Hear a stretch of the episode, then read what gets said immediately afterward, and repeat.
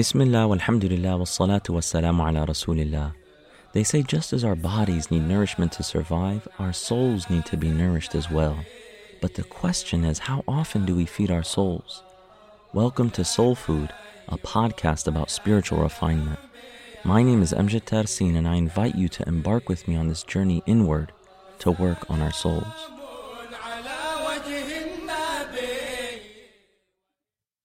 Assalamu alaikum and welcome to episode 20 of Soul Food titled Good Loan. In this episode, we're going to cover the benefit of giving someone a loan. We'll talk about seeking a livelihood in order to take care of others. And finally, we'll talk about the reward for forgiving a debt. And we're continuing this book by Imam Abdul Wahhab al-Sha'rani. May Allah have mercy on him titled Divine Lights of the Prophetic Way. And this book really helps us understand how following the sunnah of the Prophet Muhammad sallallahu alaihi wasallam fills our hearts with divine lights of faith and certitude and nearness to Allah subhanahu wa ta'ala. So Imam Sharani tells us of another devotional act related to money and that is giving someone a loan when they're in need, giving them a monetary loan. And this is really important because in today's world, we often take loans from banks and lending agencies. But it's so much better to have a culture of looking out for one another and giving people halal loans that don't have any interest. And doing so is the sign of a healthy Muslim community. This is something that we need to revive, even at a small level, and then inshallah we grow from there. But Allah subhanahu wa ta'ala, He mentions the good loan in many verses of the Quran. One of which Allah subhanahu wa ta'ala says, من ذا الذي يقرض الله قرضا حسنا فيضاعفه له وله أجر كريم Who is it that will lend to Allah a good loan, which Allah will multiply many times over for them, and they will have an honorable reward. And that honorable reward, according to the Mufassirin, is paradise itself. But look at the verse. Isn't it amazing that Allah says, Who will lend a good loan to Allah?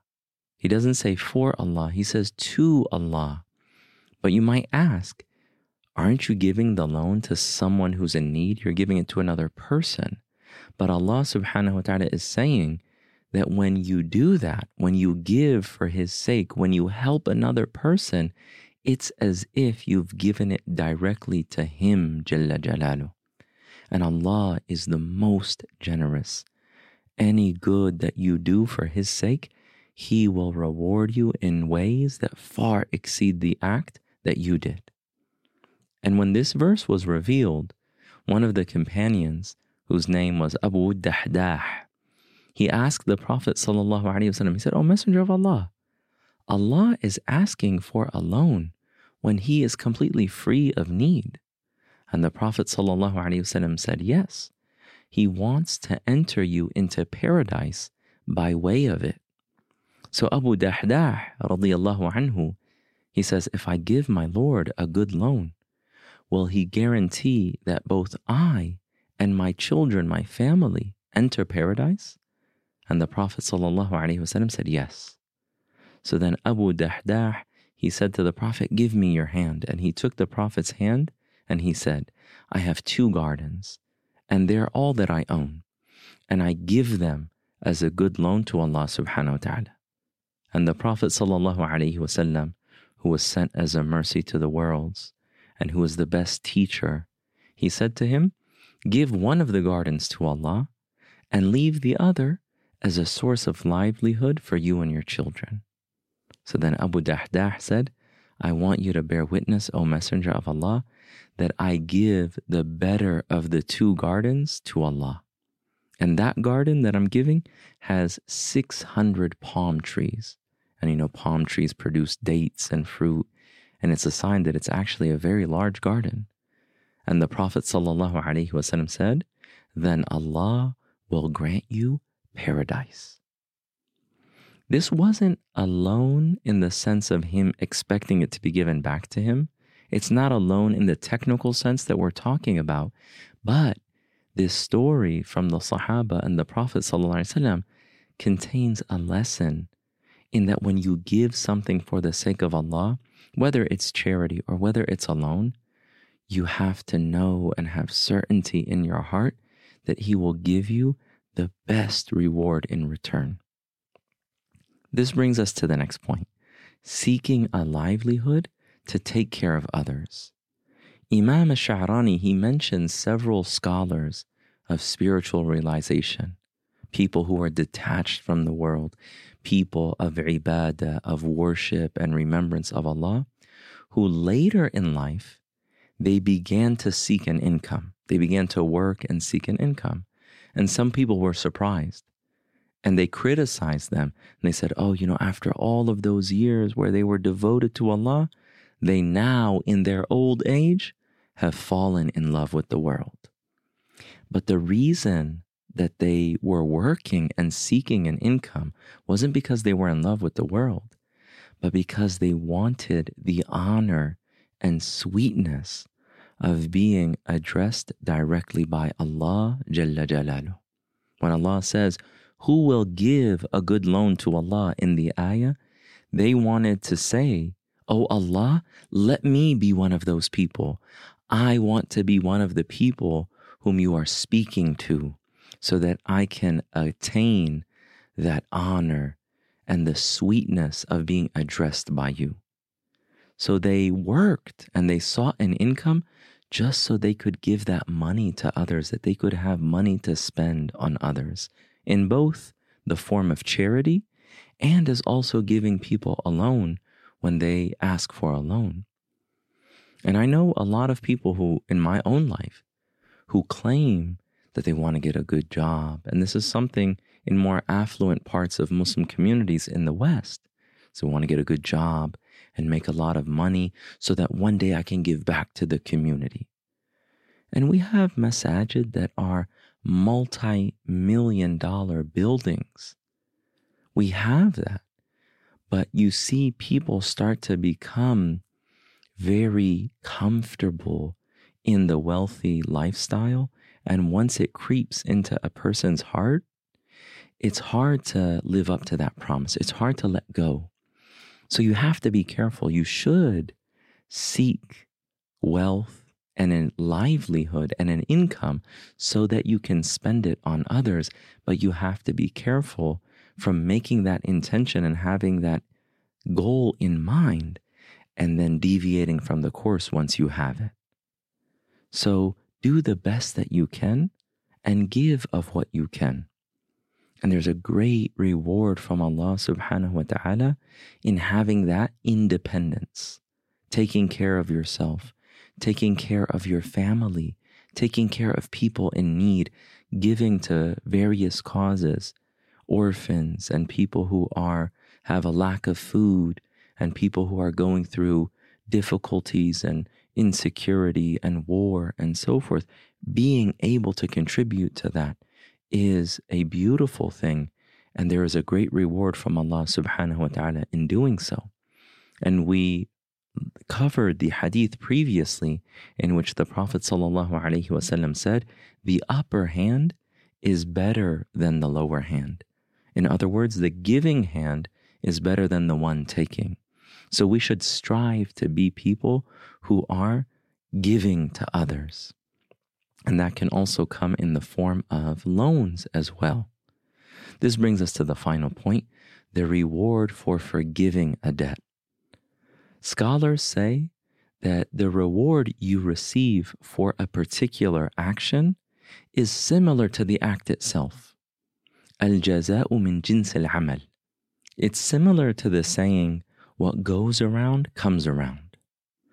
And when what you're doing is good, then the reward and the consequence is good. And we ask Allah subhanahu wa ta'ala to protect us from ever engaging in harmful and evil things. But the same principle applies there as well. May Allah protect us. So when someone asks you for a loan, they're obviously in a difficult position. Nobody's going to go ask for a loan unless they're in dire need or that it's something significant. And in some cases, because they don't have money to begin with, they might struggle to pay back the loan. And with the changes in the economy and the changes in people get fired and all of these things can happen in life, they might struggle. Islam teaches us that if you forgive the loan, your debts with Allah, in other words, the sins that we have, your debts with Allah are also forgiven. The Prophet ﷺ said in a hadith narrated by Imam Muslim, من سره أن ينجيه الله من كرب يوم القيامة فلينفس عن معسر أو يضع عنه Whoever would be pleased with Allah saving him from the calamities of the day of resurrection, let him delay the debt one owes him or let him relieve it altogether. In other words, to forgive the debt. To be easygoing in letting that person pay you back. So let's say you have a deadline. You say, don't worry about it. Pay me back when you're able to. Or you say, you know what? You don't have to pay me back. I forgive the debt. That Allah will save that person from the calamities of the day of resurrection. The Prophet ﷺ also tells us in a hadith of a man who never did anything good. He didn't do any acts of worship or anything like that. So when he died, Allah subhanahu wa ta'ala asked him, Have you ever done any good? And the man says, No. Except I used to lend people money. And I, when I would send the man who worked for me to go collect the money, I would say to him, Take what's easy for them to give. In other words, if people are able to give, take from them. But whatever is difficult for them to pay back, let it go.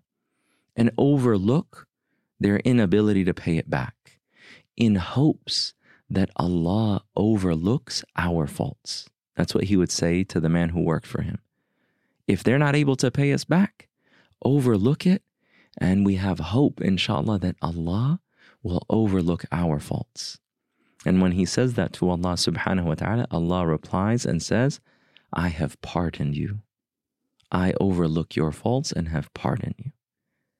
There's so much beauty and mercy in the way of the Prophet Muhammad sallallahu alaihi wasallam.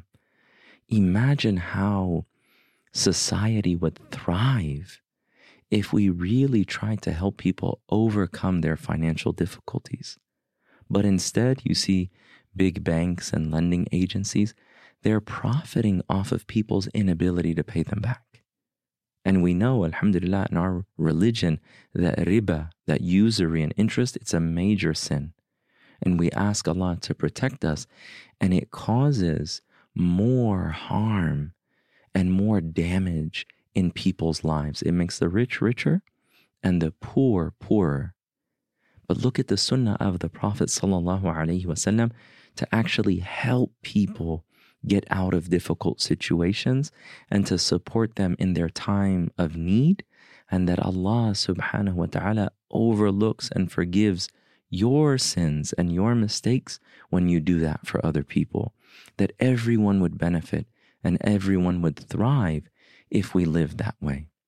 So that brings us finally to the call to action.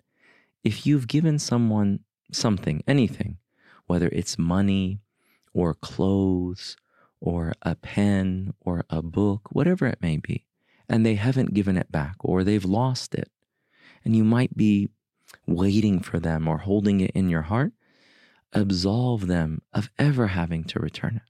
Absolve them of ever having to return it. Say, it's for Allah subhanahu wa ta'ala, it's a good loan, and I forgive you of it in hopes that Allah will forgive me.